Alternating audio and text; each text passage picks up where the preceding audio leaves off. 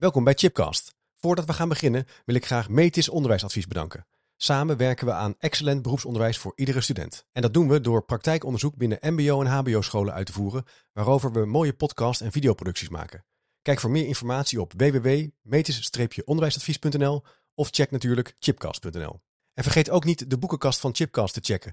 Op www.managementboek.nl slash chipcast vind je alle boeken die in de podcastgesprekken voorbij komen.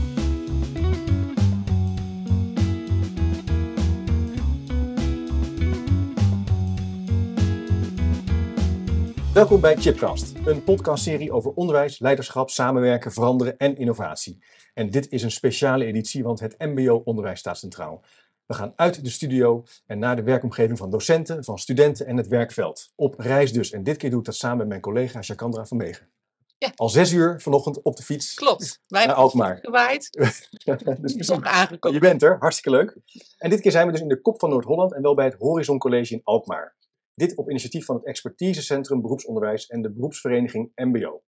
We gaan het hebben over een boeiende beweging, Teacher in the Lead. Een leergang voor koplopers in het MBO. En dat is een netwerk dat actief initiatieven ontwikkelt om het onderwijs te verbeteren. Dus daar moeten wij meer over horen. En daar gaan we het ook uitgebreid over hebben vandaag. We gaan het in deze podcastserie, zijn drie opnames, drie aparte opnames, uitgebreid hebben over regels en protocollen.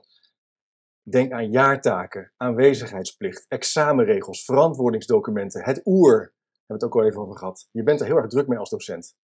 Maar het is spannend om ons de vraag te stellen: hebben die regels ook zin? Word je er een goede docent van? Lever je goede studenten af? En helpt het ook om te werken aan verbetering? En houden we ook dan voldoende tijd over om te werken aan, nou ja, zoals ik het wel eens noem, excellent onderwijs? Of zijn we eigenlijk regelverslaafd?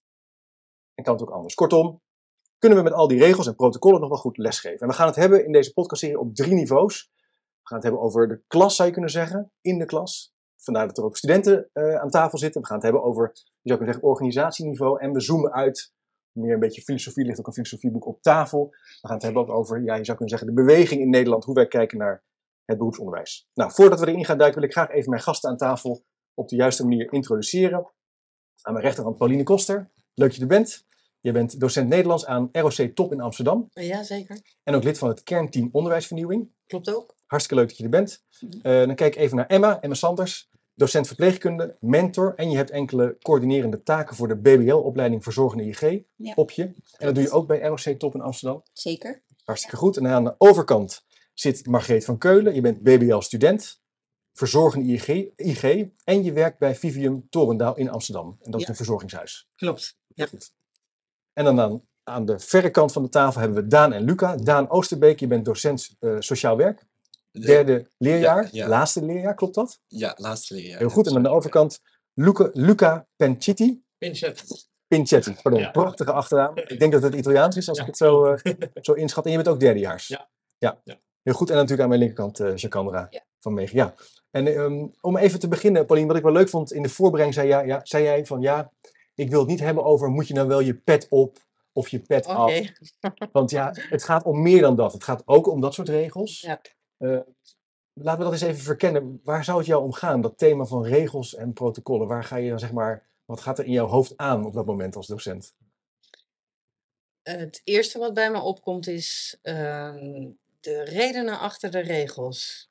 Dus met welke reden zeggen we dat iemand zijn petje niet op moet, eh, mag doen, of zijn capuchon niet op mag hebben, Ja. of onderuit mag zitten, of met zijn voorover, op- eh, voorover op de tafel in slaap mag vallen, of ehm, een bepaalde kleding wel of niet moet dragen.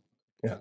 Dus dat vind ik belangrijk. Met Ja. welke reden doen we dat en waarom moeten we allemaal dezelfde regels hanteren? Dus de gedachte achter de regel. De gedachte achter de regel. De regel is eigenlijk uiteindelijk dat wat je ziet en meemaakt. Ja. Maar er zit vaak een intentie achter. Ja. En, en, en zijn wij, vind jij dat er veel regels zijn in het beroepsonderwijs? Ehm, nou, ik loop wel tegen regels aan, maar Ja. veel, ja, wat bedoel je met veel? Nou ja, dat je er veel, een groot gedeelte van je werkweek mee bezig bent. Dat het eh, een sterk onderdeel is van je, van je dagelijkse praktijk. Ja, ik ben meer met normen bezig, Normen. Oh ja. denk ik, ja. Ja. En regels lijken daar uiting aan te geven, maar dat vraag ik me soms af. Eh, Wat zijn de, kun je een voorbeeld geven van, eh, van een norm in de klas? Luca, wat is een, eh, mag jij eh, je Walkman of je muziek, ja, trek de microfoon even naar je toe. Forum in de klas, Ja. ja.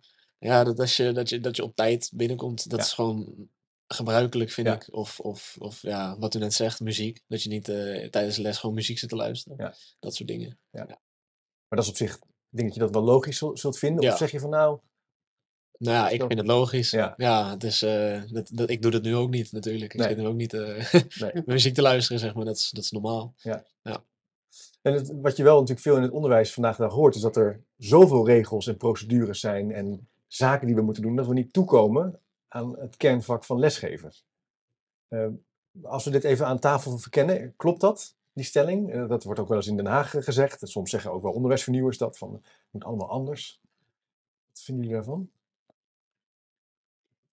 Ik laat het een beetje, eh, misschien ben ik dwars daarin. Ehm, het, het op tijd komen. Ik, ik heb heel veel BBL-studenten. Ik geef meer les aan BBL dan aan BOL. En bij de BBL laat ik zelf eigenlijk het een beetje los of mensen. Tuurlijk, eh, ik verwacht dat ze op tijd komen, maar dat gebeurt niet altijd om Nee. redenen, nou, vervoer of kinderen of eh, noem het maar. Ehm, ik laat me daar eigenlijk niet door onderbreken in mijn les. Ik ga gewoon door. Ja. En eh, de deur blijft open, dus mensen kunnen gewoon naar binnen. Eh, en ze weten dan dat ik wel verwacht dat ze gewoon gaan zitten en rustig mee gaan doen. Oh ja, Maar ik, ik ga mezelf niet eh, onderbreken, zeg maar, elke keer voor een nieuwe student die binnenkomt. dus je begint Ja. gewoon lekker om negen uur, bij wijze van Ja, ja, spreken. het Je gaat gewoon- ja. door. Inderdaad. En je zegt niet van, eh, ik heb, herinner me nog een keer op de universiteit, bij mij ging gewoon de deur dicht. Die werd gewoon op sl- op slot gedaan. Dat is eigenlijk wel wat we willen. Is dat de regel? Dat is in principe de regel. De Ja. 9 uur gaat de deur dicht en om half tien eh, doen we hem pas weer open. Want dan heb je eigenlijk even je introductie kunnen doen Oh ja. hè, van, voor die les. En dan gaat om half negen de deur open en dan ga je eigenlijk beginnen ge- zeg maar, met de inhoud. Ja. Maar ja, weet je, bij BBL vind ik dat toch anders dan bij BOL. Dus ik maak er wel zelf een beetje een onderscheid in. En waarom dan? Hè? Als we het hè, zoeken naar de achtergrond van de regel. Waarom zeg jij bij BBL vind ik dat anders? Omdat ik, eh, BBL zijn eh, meer volwassenen, vanaf 21 bij ons. Mhm. tot in de 50. En ja, ik vind niet dat ik, dat, dat ik mensen eigenlijk dan nog moet aanleren om op tijd te zijn. Nee. En bij Bol is het echt, echt nog wel dat pedagogische stuk van, die moet je ook gewoon nog leren van, eh, je moet ergens op tijd zijn. Ja. En bij BBL verwacht ik het wel, maar ja, het gebeurt niet altijd. En heel vaak zit daar wel gewoon een, een reden achter van het, het vervoer of, of vee of eh, mantelzorg of Mm. eh, kinderen Ja. eerst naar de crash of dat soort dingen. Dus ik heb daar wel iets meer ja, begrip eigenlijk voor. En bij Bol, omdat je Bol-studenten best nog aan het vormen bent, 16 tot 21, eh, zit ik er daar iets meer bovenop. Ja. Ja, en Daan, dat is wel een persoonlijk ik even naar jou te gaan. Hoe oud ben Ja. jij? Mag Ik ben net 20. echt 20, dus bij jou, Ja. wij moeten jou nog een beetje helpen misschien? Ja, nou, bij mij is het gelukkig niet meer nodig. Nee, je komt wel op Nee, tijd. ik kom altijd wel gewoon op tijd aan. Ja. Maar dat had ik al vanaf het begin wel. Ja. Dus dat, eh, maar ik snap wel wat u daarmee bedoelt. En als jij Jij een stapje verder gaat naar, de, naar de klas, Ja. er zullen ook, je zult ook bepaalde aspecten gewoon moeten doen in de klas. Hè? Bepaalde, ja, bepaalde examen, bepaalde toetsen. Ja, Eh, dat zijn dan afspraken Ja. eh, om, je, om dat, dat diploma te, te behalen. Is dat soms is dat duidelijk voor jou, wat je, waarom je bepaalde zaken moet doen? Want dat was net in het begin ja, ook wat Paulien zei, van, hè, de gedachte achter een norm of afspraak is belangrijk. ja. Ja, in ieder geval de lessen die krijgen we natuurlijk. En eh, examens of andere opdrachten die we krijgen, dat, eh, die krijg je natuurlijk om je als social werker te ontwikkelen. Dus ik snap wel dat daar afspraken in zijn en dat je dat moet gaan doen om jezelf daarin te ontwikkelen. Want anders, ja, als je, dan krijg je wel een diploma, maar de, ja, dan ben je niet een, een social werker eigenlijk. Want Nee. heb je daar niet, eh, ben je niet in gegroeid. Nee. En zijn er wel eens afspraken gedaan waarvan jij denkt, maar huh, deze snap ik niet, want dat draagt toch helemaal niet bij aan mijn ontwikkeling? Ehm, dat is een goeie. Die je niet begrijpt, zeg maar. Hè? Of, eh, nou, ik weet niet, weet jij wat? Nou ja, ja, afspa- ja het is, we hebben bijvoorbeeld eh, een, een les gehad met, ehm, wat was het? Met, eh, met, met eh, dat we zo'n rollenspel met, met die mevrouw, ik weet niet. Een soort ja, met een kunstachtige- Ja. Ja. Ja, maar het was, het was niet zeg maar, want we hebben ook echt omgaan met agressie. Dat is echt een trainingsacteur waarbij je het begrijpt. Maar we hebben ook een soort van, ja, meer een kunst, kunstlessen gehad. En dat was dan dat ik, dat- ergens niet in eerste instantie begreep waarom we dat nou moesten doen. Ja, Want we doen sowieso werk en geen kunst, zeg maar. ja. Maar dan vraag je dat, of dan in de eerste les, dan werd het wel gelijk uitgelegd van we doen dit, omdat later, als je met cliënten bent, sommige mensen vinden het leuk om kunst te doen. Je moet wel weten wat je dan doet met die mensen, zeg maar. Expressie. Op die manier, Ja. ja. ja. Dus eigenlijk wat jullie zeggen, het is heel belangrijk dat je de bedoeling begrijpt. Ja, de ja, dat vind ik wel fijn. ja. Ik moet denken aan vroeger een judo-leraar en die zei de, de richting en de beweging volgt op de bedoeling en de intentie. Als je met elkaar aan het judo bent. Dus als die intentie, als je niet weet wat je, hoe je iemand wil werpen of hoe je iemand wil pareren, dan zal die beweging ook niet, zich niet Nee. inzetten. Ja. Dus, en dat is natuurlijk een beetje het punt van de why, wat, ook wel hè, Ja. in de, in de managementliteratuur wordt gebruikt. Je moet weten waarom je iets doet. Hmm. Of, hè, de verdraaide organisaties moeten teruggaan naar de bedoeling. Bedoeling. Ja. Maar dat is een soort. Maar lukt dat? Want dat. Oké, dus als je dus je moet weten waarom je iets doet. Hmm. En jullie zijn dus eigenlijk bezig, even met dat Teacher in the Lead initiatief, om kritisch na te denken over die regels en, en bedoeling. Moet je dan meer het gaan hebben over die bedoeling in het onderwijs? Zouden we dat meer moeten doen?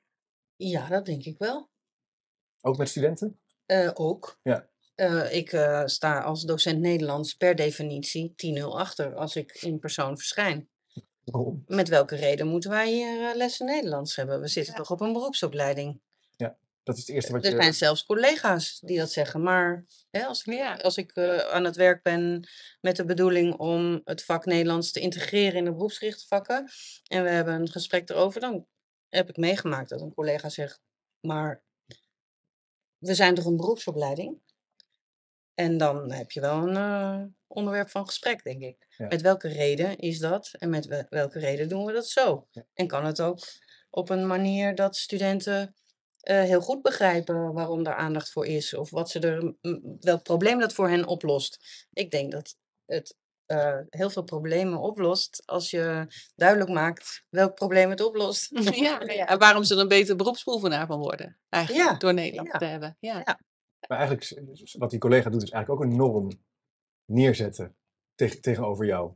Is dat niet nodig? Bas, klaar. Ik vertegenwoordig een vertegenwoordig- kernvak. Ja. Ja. Namelijk een belangrijk vak in, voor het beroep.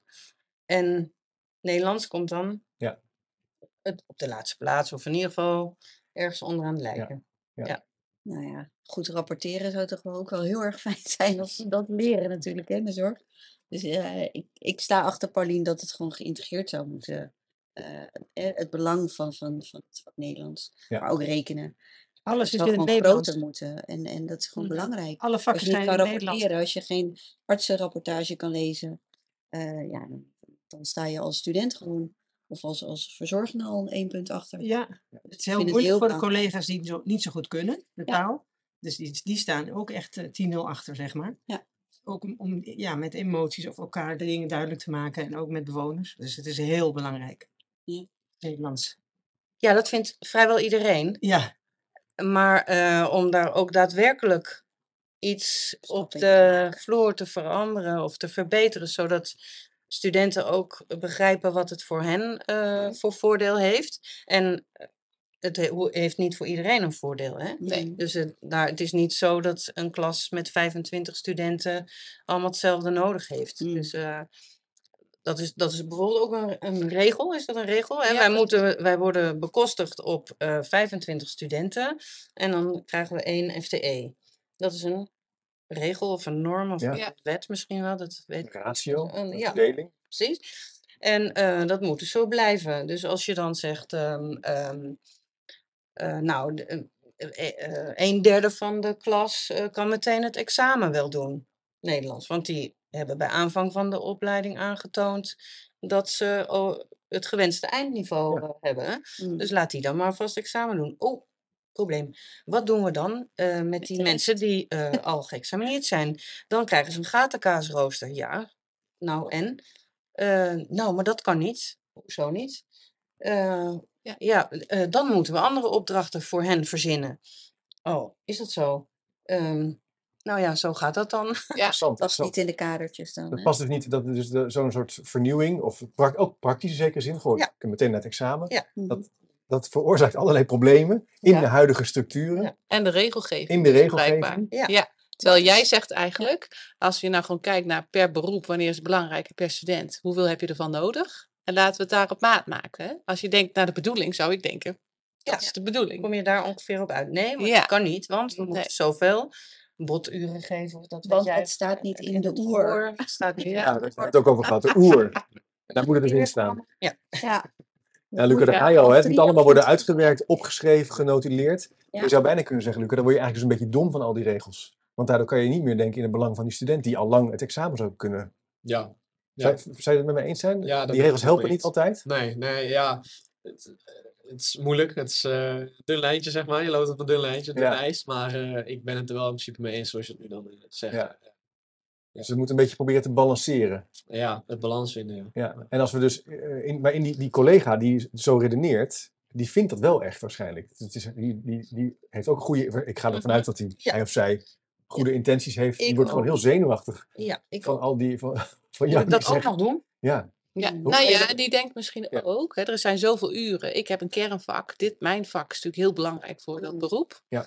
Eh, en als jij minder doet, kan hij natuurlijk meer doen. En dan zeg ik bijvoorbeeld, dan kunnen we het toch samen doen? Dan gaan we samen in die les. Want eh, jij behandelt nu ehm, rapporteren volgens de Huppel de Pup methode. En eh, ik zie dat studenten daarmee worstelen. Want ze komen bij ons eh, in het taallokaal, waar, we, waar alle studenten terecht kunnen om, met speciale vragen. En sommigen snappen dat niet en die vragen dan om uitleg. Om, het gaat over schrijven en over nadenken op schrift. Dus dan eh, kan ik ze. Dan heb ik geleerd dat ik heel veel met Emma kan samenwerken. Mm. Dus hoe zou het zijn als we dan samen ingeroosterd kunnen worden? Mm, moeilijk. En welke regel is dat die dat Ja. tegenhoudt? Welke regel is dat? Nou ja, moeilijk. Het, we gaan het nu bij VIG gaan we doen. Ja. Het staat nu op het nieuwe rooster. We hebben het Ja. doorgedrukt. Ja. Ja. ja, er is geen regel die zegt dat het niet kan. Maar het is gewoon lastig. Dat is het. Ja. Omdat het dan weer niet binnen het kadertje past van eh, plannen met elkaar, eh, uren Ja. met elkaar plannen. Het, het- het is gewoon een, een lastig iets. En ehm, we hebben nu gelukkig eh, een team wat er voor open staat. Waar, het team waar, eh, van verzorging ING waar ik in zit. En wij hebben het nu gewoon eh, ingepland. Dat docent Nederlands samen met vakdocent Mooi. eh, verpleegkunde Ja. samen gaan werken. Ja, dat is je zou kunnen zeggen dat de in spanning is tussen Ja. stabiliteit, optimaliseren, voorspelbaarheid, roosters, weten wie waar moet zijn. Ja. Ja. En Dus een andere beweging is kaartjes vernieuwen, uitproberen, slimme combinaties zoeken, samen eh, die klas instappen. Samen dat zijn twee bewegingen die elkaar eigenlijk niet altijd vinden eh, en die een beetje last hebben van elkaar. Mhm. Nou ja, en ik denk dan ook, als het leren van student, centraal zou staan, dan zou dat, dat hele roostersysteem misschien anders gebouwd, anders gebouwd zijn. Nou raak je wel een heel Ja. groot onderwerp. Ja. Nee, maar ik bedoel dat jij zegt twee de beweging, maar ik denk, eh, jullie, volgens mij redeneren jullie nu door dit samen te doen uit oog voor goed leren van studenten. Dat Ja, En dat zou natuurlijk eigenlijk de bedoeling moeten zijn. Nou, ik was laatst eh, op bezoek bij een HBO-collega. En hij bij mij. En eh, van hem heb ik geleerd dat het, eh, of zij bij de Han, hebben er twaalf jaar over gedaan om van ja, een andere manier van werken toe te passen. Van, zij zaten twaalf jaar geleden ook allemaal individueel, de docenten dan individueel in klaslokalen hun vak te geven. En eh, er werden ook eh, uren ingeroosterd, ehm, eh, los van elkaar. En zij werken nu volledig geïntegreerd op basis van modules of eh, leeruitkomsten. Of, eh, dat zijn allemaal heel anders ingericht. En ehm, ja, natuurlijk heb ik geïnformeerd van hoe hebben jullie dat dan gefixt? en wat eh, kunnen wij van- daarvan leren? Hè? Want misschien kunnen wij het dan wel in vijf jaar. Hè? Als zij, Ja. eh, ze zijn ons voorgegaan, dus ze kunnen wat, wat vertellen. Ehm, maar ja, daar is het laatste woord nog niet over gesproken. Het is een heel proces. En, Ja, je zegt al iets belangrijks. Het heeft echt tijd gekost. Hè? Niet Zomaar even, als je die student centraal stelt en je gaat dat leren van, de- van die student echt in het hart plaatsen van je onderwijs, dan betekent dat je die regels eigenlijk laat volgen op die bedoeling Ja. en eromheen als team gaat, Mhm. gaat bewegen. Ja. Ja. En dat, dat, dat, dat, vraagt, dat staat wel op spanning met allerlei structuren, roosters, lokalen, Ja. oers, examencommissies. Ja. Nou ja, en die moeten zich dus ook professionaliseren. Ja, en de, ehm, de mensen eromheen. De leiding, mensen die faciliteiten moeten verzorgen. Ja. eh, die moeten ook ehm, van het idee weten en van de reden weten en erachter staan. dat is Ja. nog weer een ander proces dan ehm, eh, eh, dat met docenten bespreken of Ja. Ja, met klopt. studenten bespreken. Want ik denk dat docenten ehm, over de, het algemeen veel leren van studenten. Mhm. En eh, daardoor misschien wel beter weten wat ze nodig hebben dan mensen die docenten moeten faciliteren. En dat gesprek is niet altijd even vanzelfsprekend. Nee. Of de, ja. Ja. hoe moet ik dat zeggen? Dus het vraagt meer dialoog, meer uitwisseling en diepgang met elkaar om, om dat soort initiatieven echt, om voorbij die regels te gaan kijken. Klopt. Soms, Ja. soms doen wij ook eh, ehm, eh, studentenarena's. Hè? Dan praten we met Hm. studenten over zo'n soort onderwerp bijvoorbeeld. En dan zitten alle docenten en alle mensen daar nog meer omheen, zitten daar omheen. Maar die mogen niks zeggen, alleen luisteren. En dat is heel interessant wat er dan gebeurt. Want soms zijn regels zo vanzelfsprekend dat ze pas als studenten met elkaar praten daarover en daar, en daar iets van vinden. Denken van, ja, waarom is die Ja. regel er eigenlijk? Ja. Hè, dus het is, het is eh, precies dit gesprek, luisteren naar wat eigenlijk werkt in het leren vanuit de mensen die er het dichtstbij staan. eh, helpt dan heel goed om je bewust te worden van die regelgeving. En eh, Luca, doen we dat voldoende? Luisteren we voldoende naar jou en naar je studenten, Ehm, collega-studenten? Ja, deels. Ik heb eh, docenten, specifieke docenten, die echt gewoon vragen: wat vinden jullie er nou van? Wat vonden jullie van deze opdracht? Vinden jullie het fijn als ik deze presentatie zo geef of zo? Oh ja. Eh, maar niet, lang niet iedereen doet dat, zeg maar. Nee. En, en dan zijn, moet ik toegeven, we hebben natuurlijk ook het coronajaar, dus op deze opleiding kan ik het niet helemaal Nee. zeker zeggen, want het was ook heel veel online natuurlijk. Eh, maar dan ook, waar er toch wel dan, dat er gewoon werd besproken van, hey, vonden we het nou prettig dat je online dit filmpje ging kijken in plaats van dat je het zo doet, dus weet, Ja. van zo op die manier. En je kan, je, Daan, je voelt je wel vrij om dan feedback te geven, om daarop te reageren. Om te zeggen, nou, Ja. stukje wat je net gaf, Chip, dat, Nou, je ik merk, merk nu wel steeds meer in, bijvoorbeeld in het derde jaar, dan heb je al wel echt een band met je docent opgebouwd. En eh, ook sommige docenten geven het aan van, weet je jongens, als er wat is, eh, geef het aan, geef ons feedback. En daardoor voel je wel de ruimte om dat ook te kunnen geven. Mhm. Dus dat is ook wel heel belangrijk dat die ruimte ontstaat, eigenlijk waarbij wij ons heel fijn voelen om dat te kunnen zeggen. Ja. Dat je veilig voelt. Ja, veilig voelen, ja, om dat er- Ja. te Ja. kunnen. Wat moet je als leer, leraar of docent kunnen om, om dit, om voorbij die regels dat gesprek te kunnen voeren met elkaar? Wat vraagt dat van een docent qua bekwaamheid? Nou, in ieder geval jezelf ook kwetsbaar op te stellen. Dat is, dat, dat is wat er dan gebeurt. Van, Ja. Dat is best spannend lijkt mij als Ja, docent. van, maar wat vond je ervan? Maar dat is inderdaad... Dus beschaam je da- dat ook niet als, als stu- student. En dan geef je, denk ik, eerlijk feedback. Ja.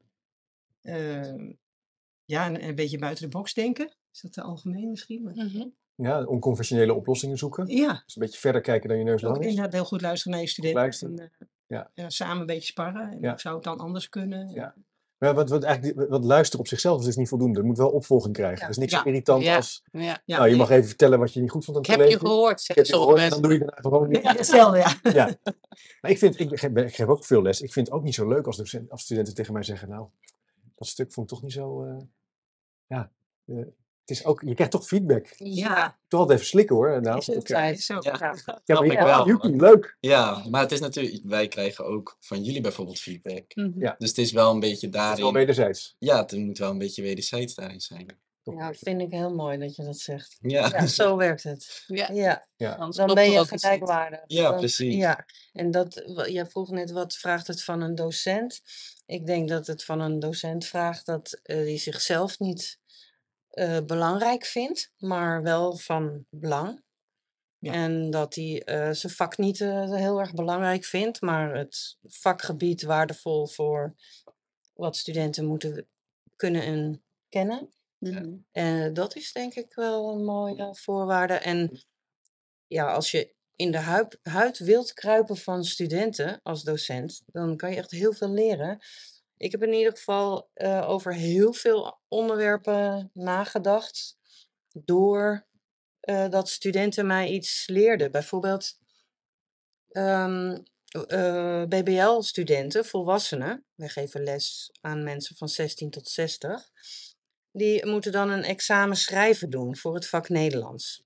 Dat is echt verschrikkelijk, want ze voor op niveau 4 moeten ze twee teksten schrijven over onderwerpen waar ze niet vanzelfsprekend zomaar allemaal voeling mee hebben.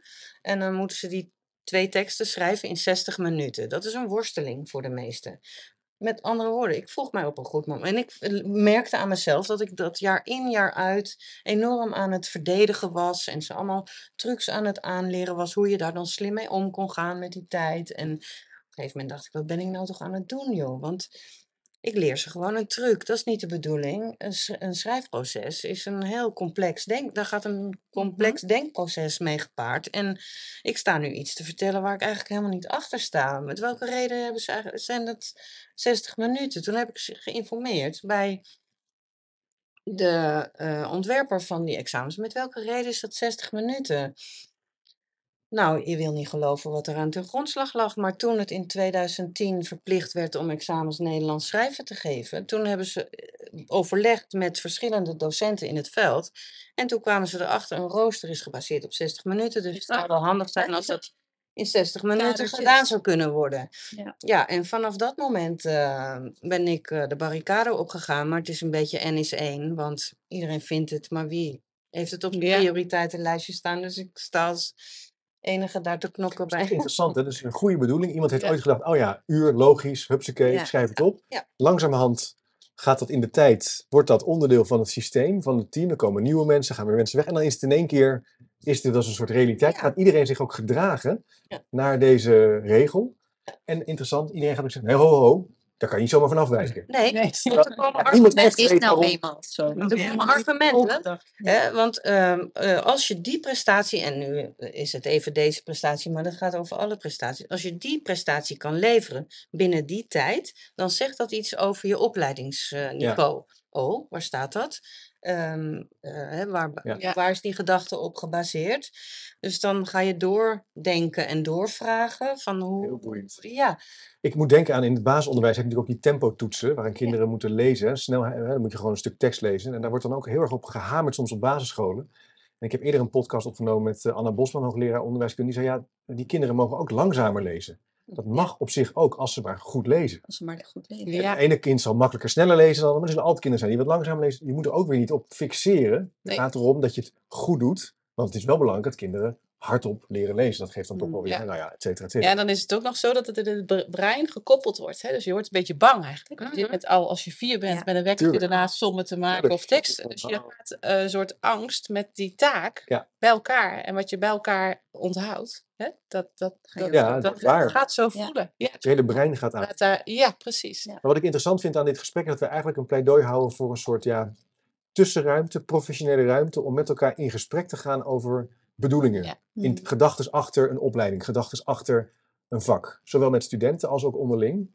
En waarin we een soort verdieping, een soort vertraging eh, proberen aan te brengen. En dat is eigenlijk voor jullie voorbij die regels kijken. Dan kan je, en dan kan een regel nog steeds zin hebben, maar dan heb je in ieder geval het gesprek erover gevoerd. Tussenruimte creëren. En, maar dat, dat, heeft wel, dat vraagt iets van eh, een school, van een ROC. zeker. Wat zou het, waar, zouden we, waar zouden we meer van kunnen maken om dit sterker neer te zetten in een school, in een beroepsopleiding? Ik noem het even die tussenruimte. Ook filosoferen.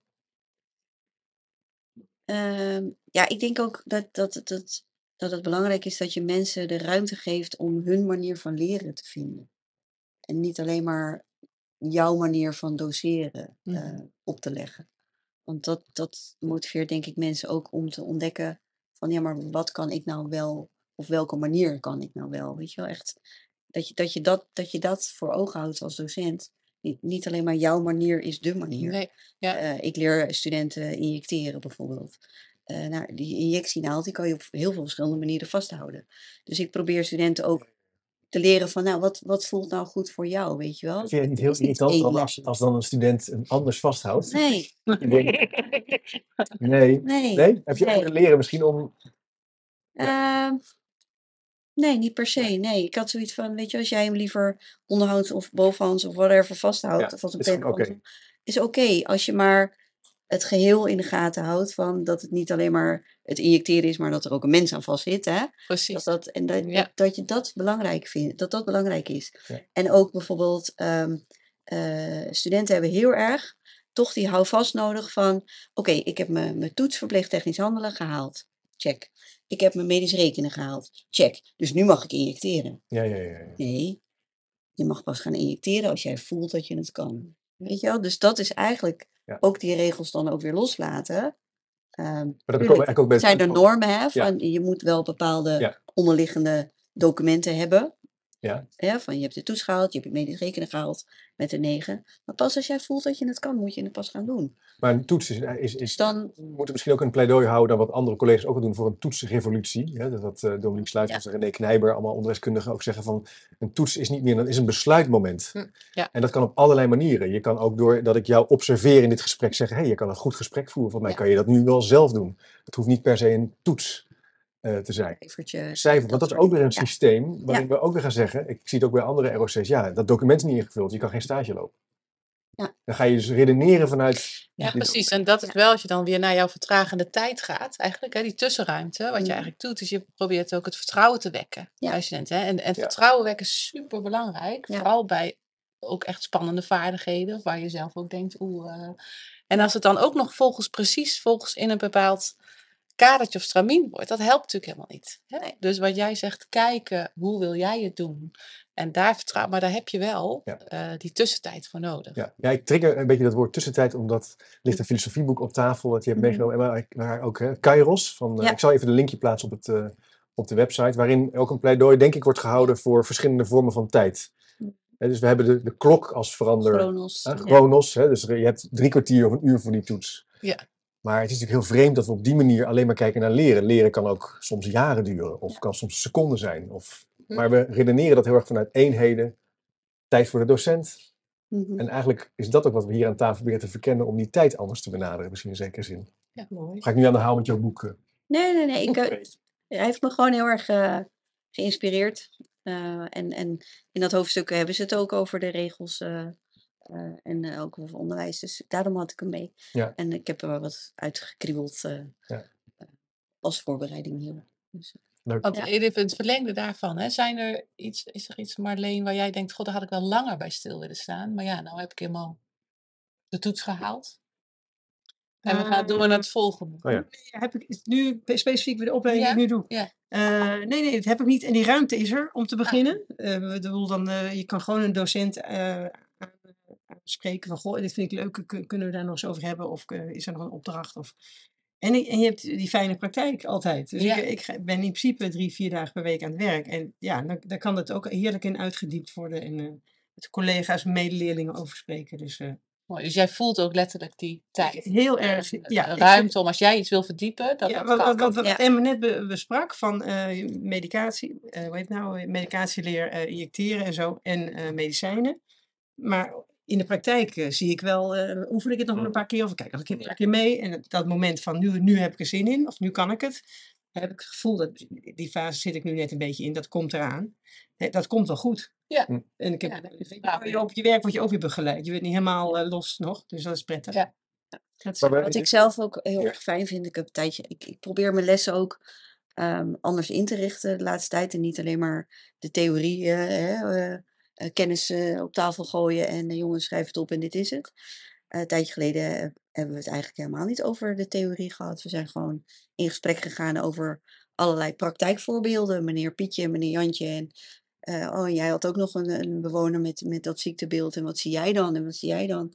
En toen zijn we eigenlijk helemaal niet aan de rijtjes eh, eh, eh, woorden toegekomen, weet je wel, die dan in de PowerPoint staan en die je dan eigenlijk allemaal netjes eh, moet overnemen in je schriftje. Nee, we zijn gewoon lekker in gesprek geweest. En dat is ook wat ik ehm, in dat boek ook eh, las van eigenlijk in gesprek gaan over Ja.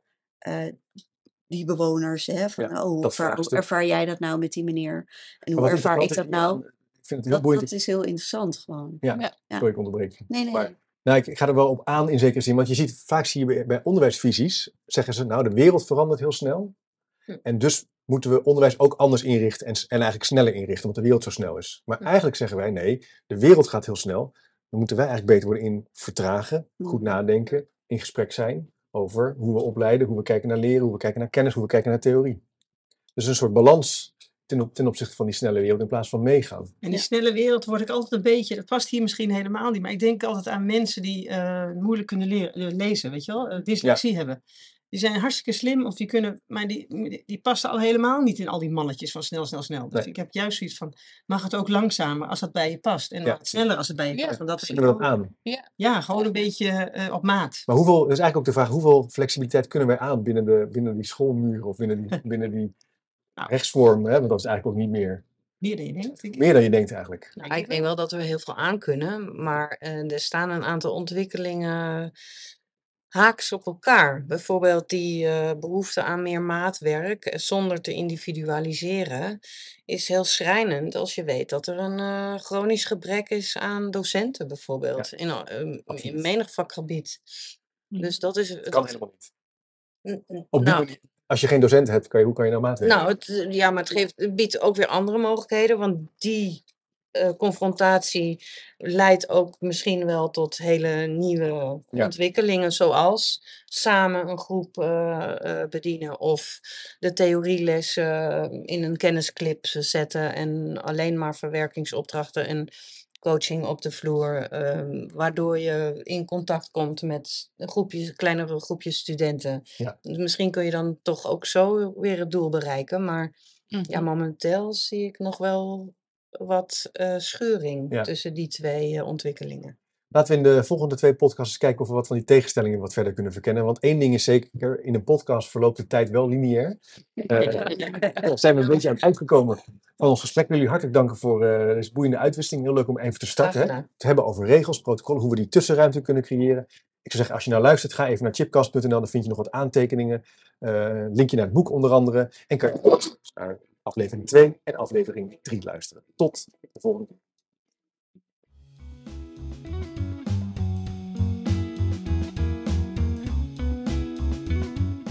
En tot slot nog even dit. Managementboek is ook begonnen met een podcast, De Boekenpraktijk. Elke twee weken onderzoekt presentator Willem van Leeuwen samen met auteurs en praktijkgasten hoe de theorie van managementboeken aansluit bij de soms weer barstige praktijk. Beluister de Boekenpraktijk via je favoriete podcast-app of ga naar www.managementboek.nl/podcast.